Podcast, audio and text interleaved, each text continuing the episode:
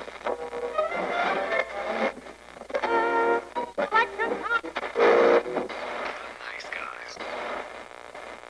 Всем привет, с вами подкаст. Славные парни. Сегодня мы классическим составом обсуждаем один из моих любимых фильмов, и, наверное, это один из самых свежих фильмов, которые вот, ну, не удостоились, я там не Оскары раздаю, но, короче, вот, которые попали в список моих любимых. Это фильм, который просто снес меня нафиг. Я, по-моему, когда он вышел, я три раза на него ходил в кино, я его пересматривал в черно-белом варианте, я его, в принципе, наверное, раз в год, в полтора года регулярно пересматриваю, может быть, даже и не раз. Это фильм, которому я дифирамбы пою вот без остановки уже лет пять, это фильм «Безумный Макс. Дорога ярости» Джорджа Миллера с Томом Харди в главной роли, который на самом деле не в главной роли в этом фильме, но этот фильм, который опередил свое время. Это фильм, который опередил вообще все на Земле, обогнал, развернулся и доехал назад. Буквально. Короче, мы поговорим сегодня об этом шедевре кинематографа современного.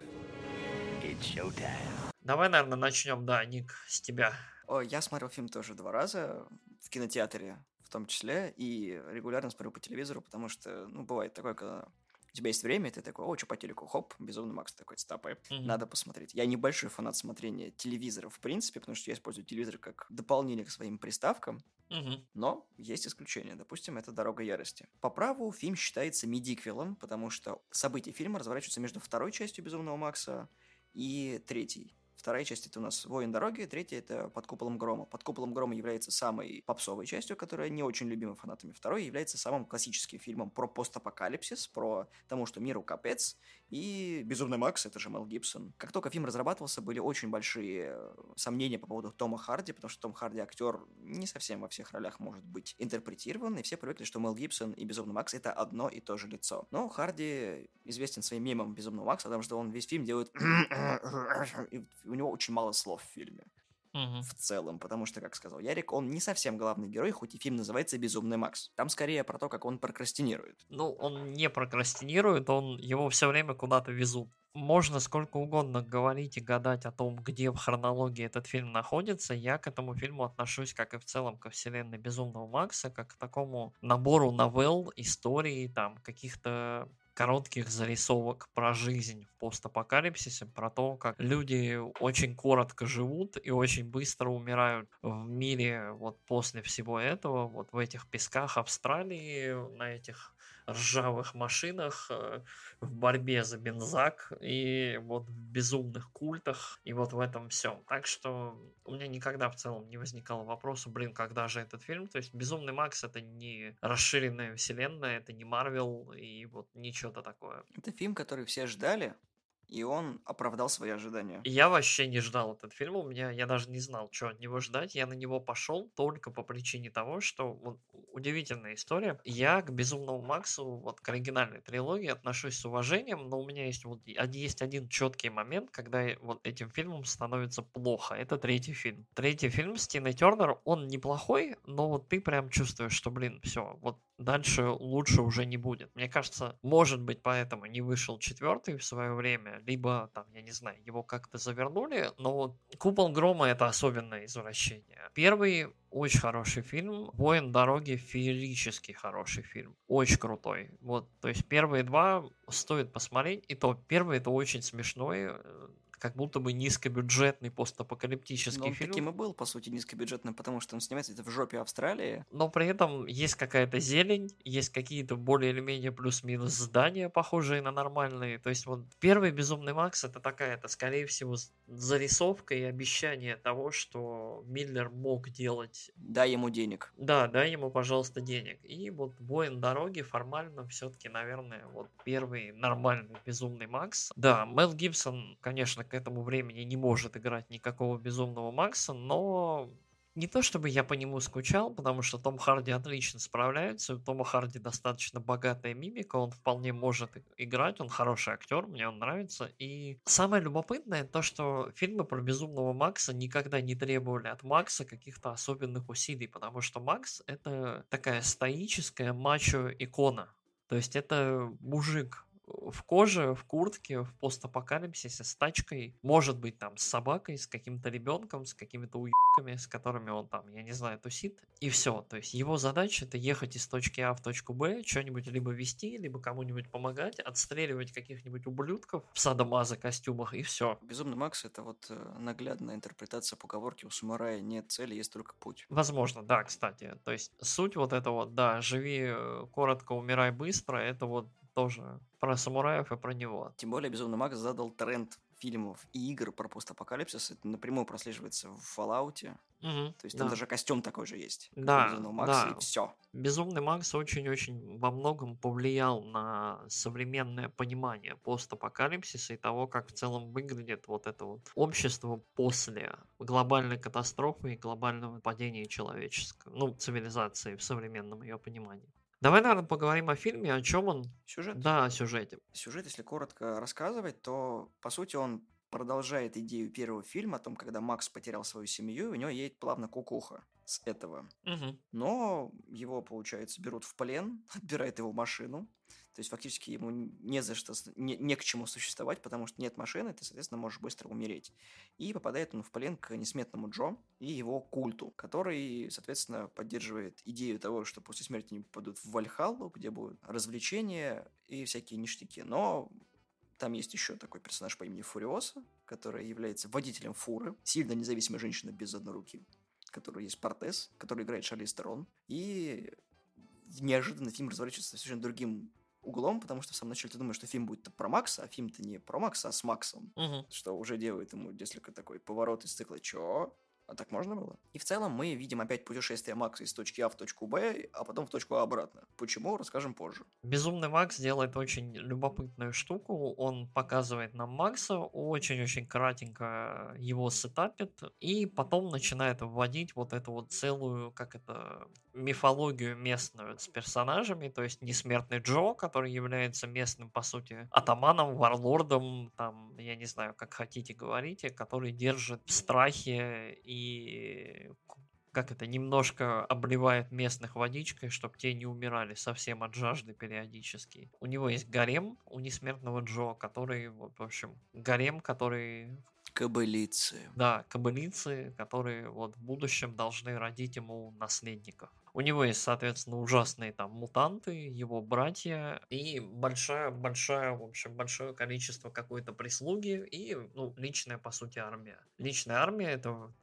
как это, военные пацаны, белые, больные раком, очень явно вот на грани гибели ребятки, которые занимаются тем, что ездят на всяких тачках, э, кричат, воюют и очень-очень хотят попасть в Вальгаллу с несмертным Джо для того, чтобы есть там чибургеры и гонять с великими войнами.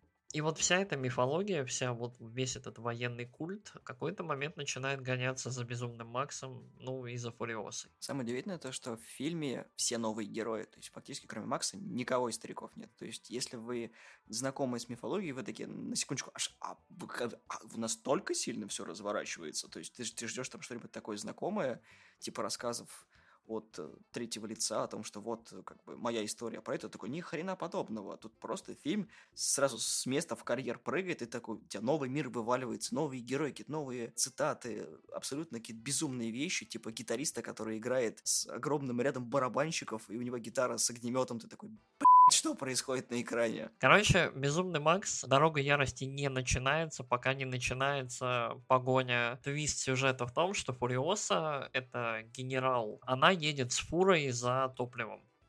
И ее с почестями вместе с, э, как это, сопровождением отправляют из города. Но суть в том, что едет она угонять фуру, и в фуре с ней сидят, собственно, кобылицы, которых она спасает. И к ним, в общем, грубо говоря, методами сюжета и очень-очень изобретательного путешествия попадает Безумный Макс, они объединяются и вместе они бегут от армии Несмертного Джо, от армии его соседей, от э, целой кучи фриков, уродов, э, людей на длинных шестах, местных каких-то, я не знаю, Байкеров. байкеров, я не знаю, людей на шипастых машинах и вот лютого просто цирка, который э, буквально цирка Дюсалей, который преследует вот их днем и ночью. Причем самое забавное, что весь мир пытается тебя убить. Все окружение пытается тебя убить. То есть куда ни плюнь, везде тебя хотят вот, вот буквально разорвать на клочья, чтобы тебя разобрать. То есть у тебя отберут Гонка машину, на у спасение, тебя... да. Да, да, да, и ты такой...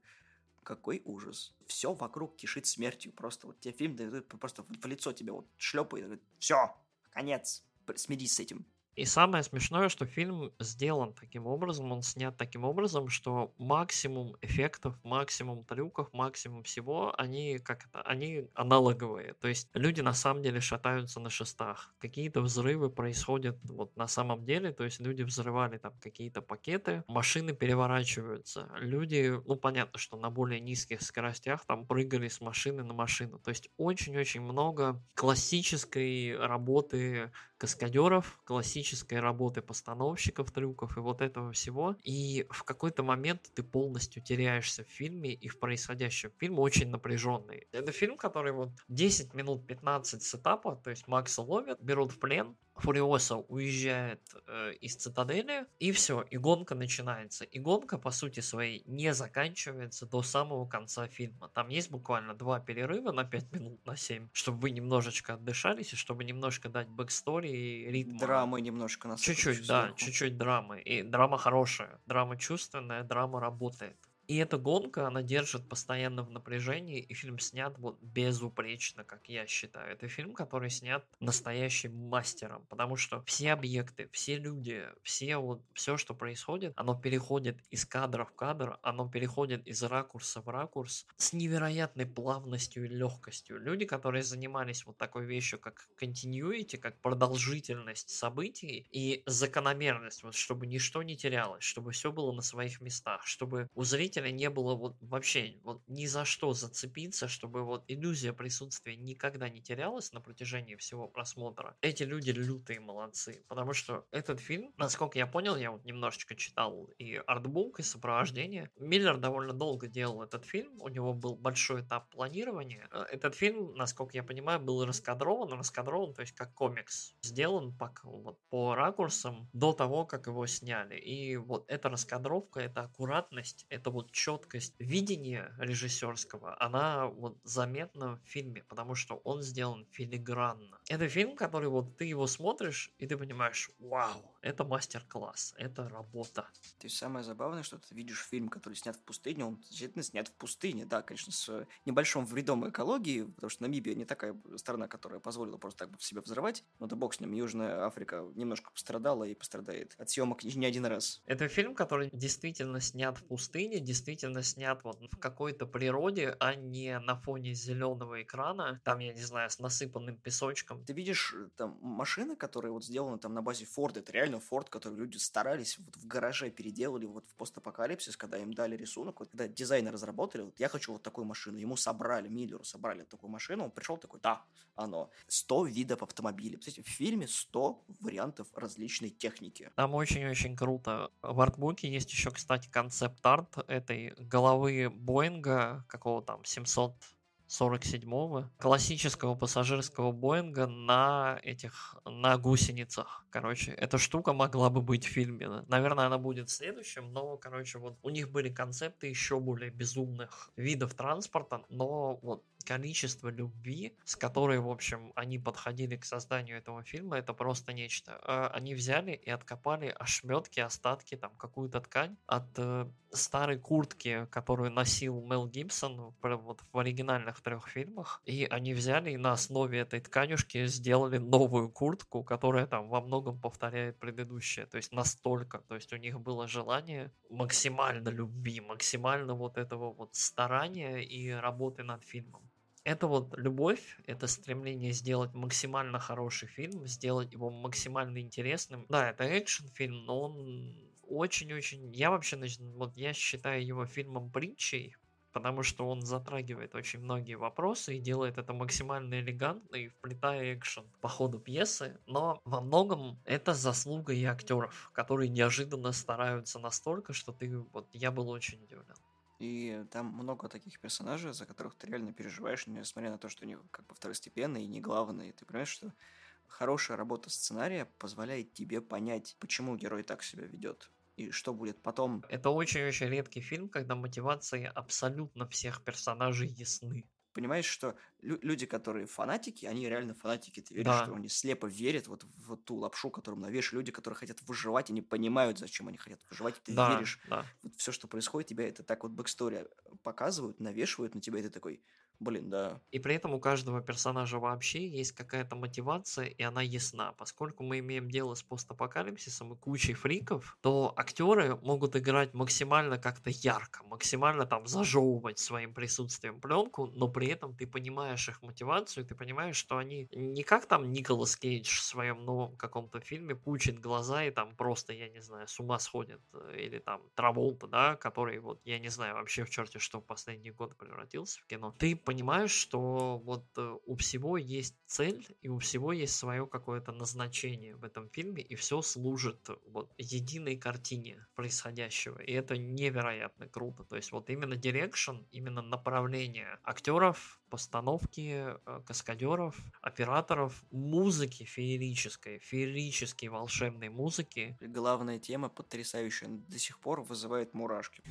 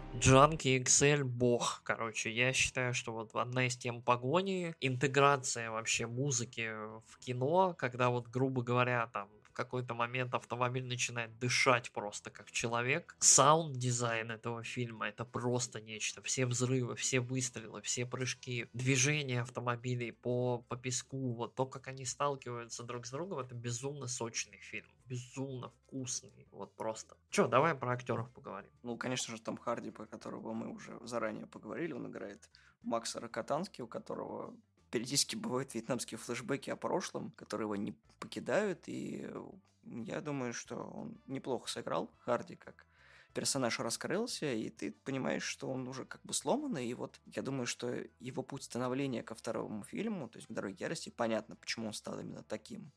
И по мне вот неплохое дополнение к самой истории, но опять же, я уже пошутил по тему того, что некоторые моменты фильма Харди ничего не говорит, просто делают какие-то непонятные звуки. Но это манера подачи самого героя. Ну да, Не, не, тоже не потому, что Харди слова забыл.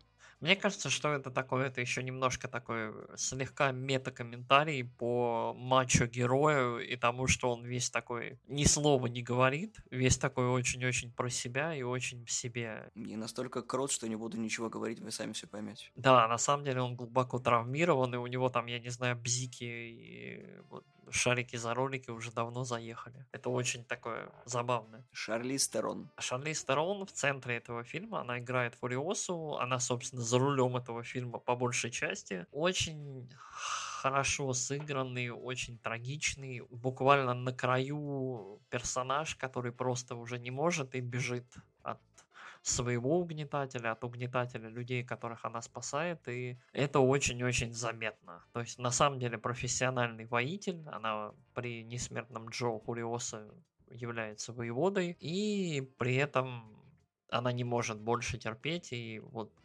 персонаж, в целом мотивация этого персонажа, вся трагическая предыстория, история этого персонажа, которая раскрывается, передана перон феерически круто. Фуриоса очень крутой персонаж и очень-очень-очень круто.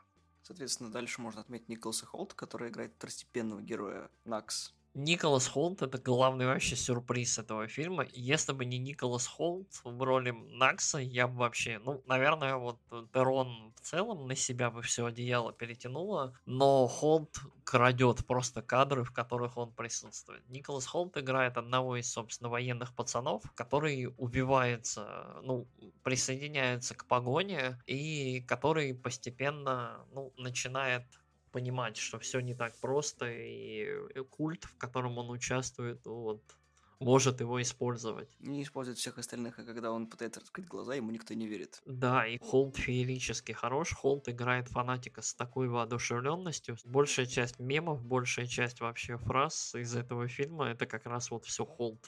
Что за день?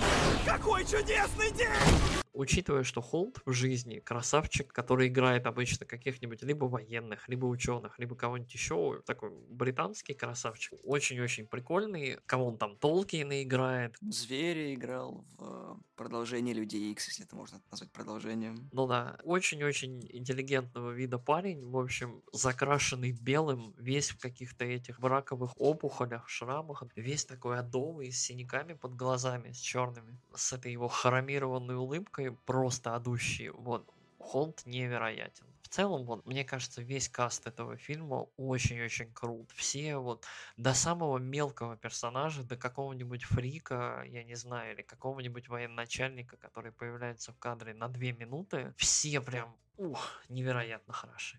Ну да, они настолько все интересные, каждый не похож на предыдущего, и ты так понимаешь, что образы продуманы настолько круто, что ты прям понимаешь, что, что этот герой делает и как он себя позиционирует. То есть говнюк выглядит говнюком, а хороший персонаж выглядит хорошим. Ты прям вот в лицах понимаешь, что тебя явно недвусмысленные роли ждут.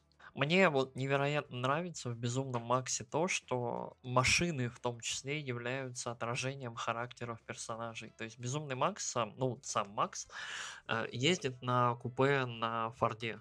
Несмертный Джо ездит на, по-моему, длиннющем белом Кадиллаке, который переоборудован для того, чтобы ездить по пустыне. Местный а банкир, злой, вот весь покрытый какими-то опухолями, отвратительный мужик, ходит в костюме, у него есть монокль, какие-то маленькие очочки, с ним всегда какая-то бухгалтерская книга, журнал, и он ездит на переоборудованном Мерседесе. Опять же, для того, чтобы ездить по пустыне. И вот все эти персонажи, у каждого какая-то своя особенность, своя какая-то фишка, фишка, и она вот реально персонажи могут в кадре появиться на пару минут. И ты прям видишь, окей, я понимаю, про что этот чувак. Потому что на них все написано. Вот это вот во многом комиксовость, вот эта какая-то мультяшность дает персонажам какую-то невероятную искренность, как мне кажется. То есть постапокалипсис. Люди выживают и пытаются как-то вот дожить до следующего дня, а потом до следующего. И нету времени для того, чтобы строить из себя что-то.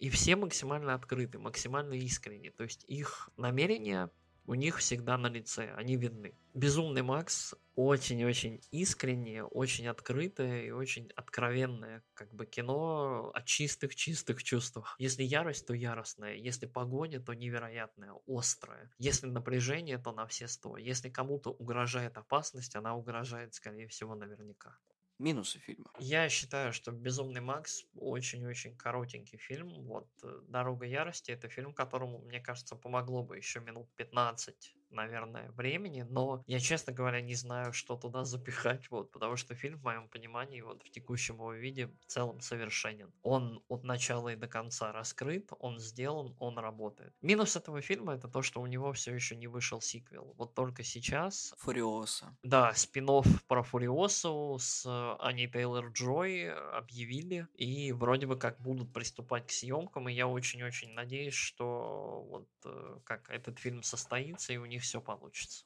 Я просто жду, что сейчас будет просто фильм про сильную независимую женщину, который не должен быть фильмом про сильную независимую женщину, а про становление такой. Но нам сразу прям такую э, женщину, у которой стальной стержень везде, где только можно. Учитывая, что вот «Дорога ярости» уже, по сути, очень феминистский фильм, для кого-то это может быть минусом, я в целом не считаю, но, скорее всего, да. То есть, скорее всего, Фуриоса, вот отдельный спин будет про то, как э, угнетенная барышня берет и превращается воеводу при несмертном Джо. Понимаешь, просто фишка в том, что в Безумном Максе там нет вот этих вот мужиков, которые прям дундуки, а бабы все держат у руля и решают. Нет, там все герои равны, и ты веришь им ты понимаешь, что если женщина сильная независима, она действительно сильная и независима, потому что? Потому что Фуриоса прошла длинный путь становления, что ее ломало несколько раз и так далее. В этом и крутость, э, да, Дороги Ярости, что у всех настолько прописана хорошо арка и мотивация, даже развитие героев, что вот эти вот, как это казалось бы, бесполезные кобылицы в гареме Несмертного Джо под конец э, находят в себе какие-то таланты, способности, желание что-то делать, и более того, ну как, за заявляют о том, чего они хотят. Они из э, МакГаффинов превращаются в персонажей, и это уже очень здорово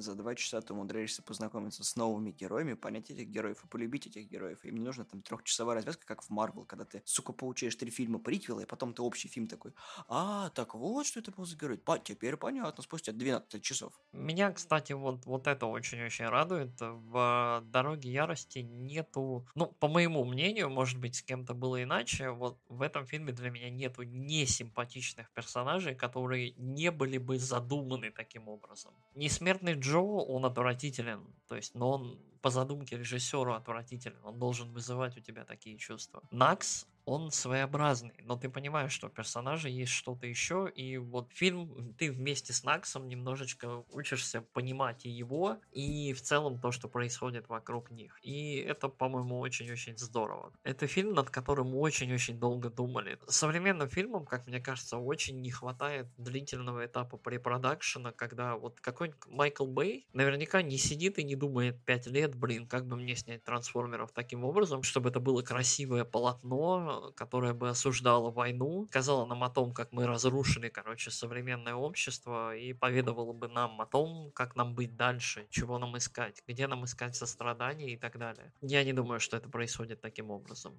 Джордж Миллер вот с длительным препродакшеном, с подготовкой, с душой, с которой он подошел к этому фильму, в общем, даст 100 очков вперед. Короче, я фанат, мне очень нравится этот фильм.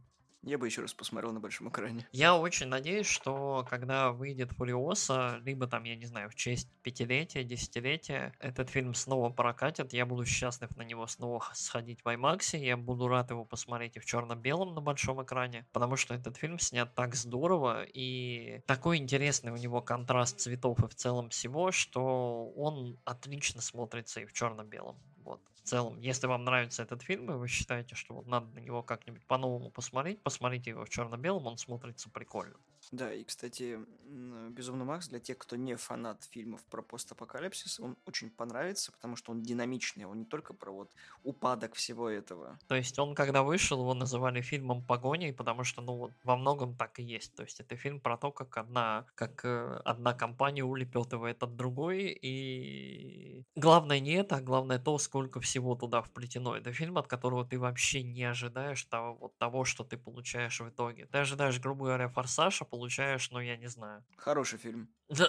Да, блин, я даже не знаю, с чем его сравнить. Последнее, что я смотрел постапокалиптическое до «Дороги ярости», это был фильм «Книга Илая», ужасная срань. Я почему-то тоже «Книгу Илая» вспомнил. Я бы его не назвал прям таким ужасным, но это не самый сильный фильм на Земле, да. Ну, ты понимаешь, просто, знаешь, для меня показатель фильма это, знаешь, любое кино с участием Милы Йовович и Милы Кунис. Вот это вот два, два персонажа, которые показывают тебе просто уровень кино.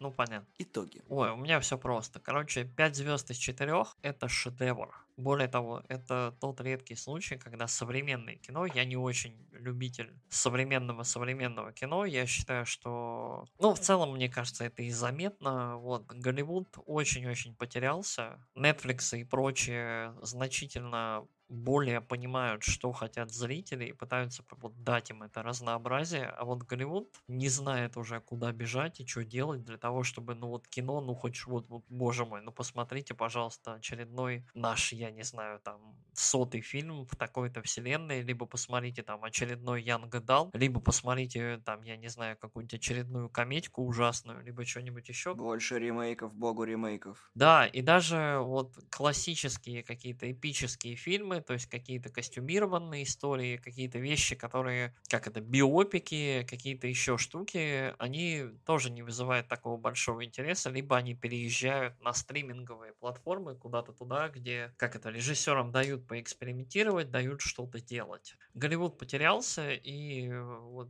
в текущей ситуации «Безумный Макс. Дорога ярости» мне представляется как чудо. Маленькое, короче, чудо, что этот фильм вообще был создан. То есть он создан, он долго-долго был в препродакшене, его продумали, его продумали так хорошо, что под него выдали там оптимальное количество бюджета какое-то. Ну, не маленькое, честно говоря. То есть 150-200 миллионов это довольно много, но ты когда смотришь этот фильм, ты понимаешь, куда все это ушло. На металл, на хром, на актеров, на взрывы, на всю эту динамику, на музыку. Миллер заделиверил на все деньги. Это фильм, который я люблю всей душой, всем сердцем и категорически всем рекомендую. Это шедевр кинематографа с, вот, современного, классического и так далее. Я вот, то есть, это очень-очень-очень-очень-очень-очень хороший фильм, который стоит одного просмотра минимум, а дальше смотрите. Вот. Я очень жду продолжения, ну, сиквела, мидквела, приквела, пофиг. Я думаю, что Фуриоса будет более классическим фильмом, когда сама Фуриоса будет рассказывать о том, какой она была по молодости, и будет там дальше строиться какая-то история, и, может быть, действительно будет вплетен сам Макс, то есть которого она в итоге найдет.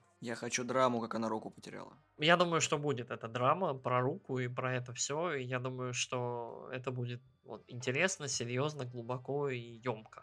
Вот. У меня тоже 4 из 4. Это отличный фильм. Я порадовался, что я увидел его в кинотеатре, что не один раз это сделал. И все, что можно о фильме, я сказал.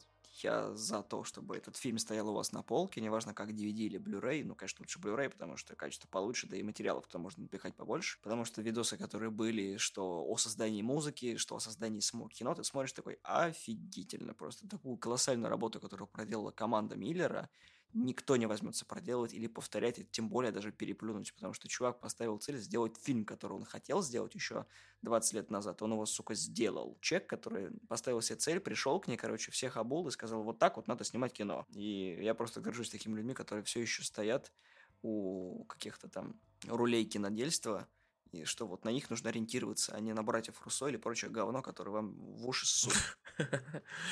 Ой-ой-ой. А, Капитан Америка Зимний солдат все равно хороший фильм. Братья Руссо когда-то могли снимать очень-очень хорошее кино. Но окей, хорошо. А на этом все. Спасибо, что нас слушали. Всего доброго. Всем пока. Спасибо большое. Вот, всего доброго. Смотрите хорошее кино, смотрите Безумного Макса. Всем пока.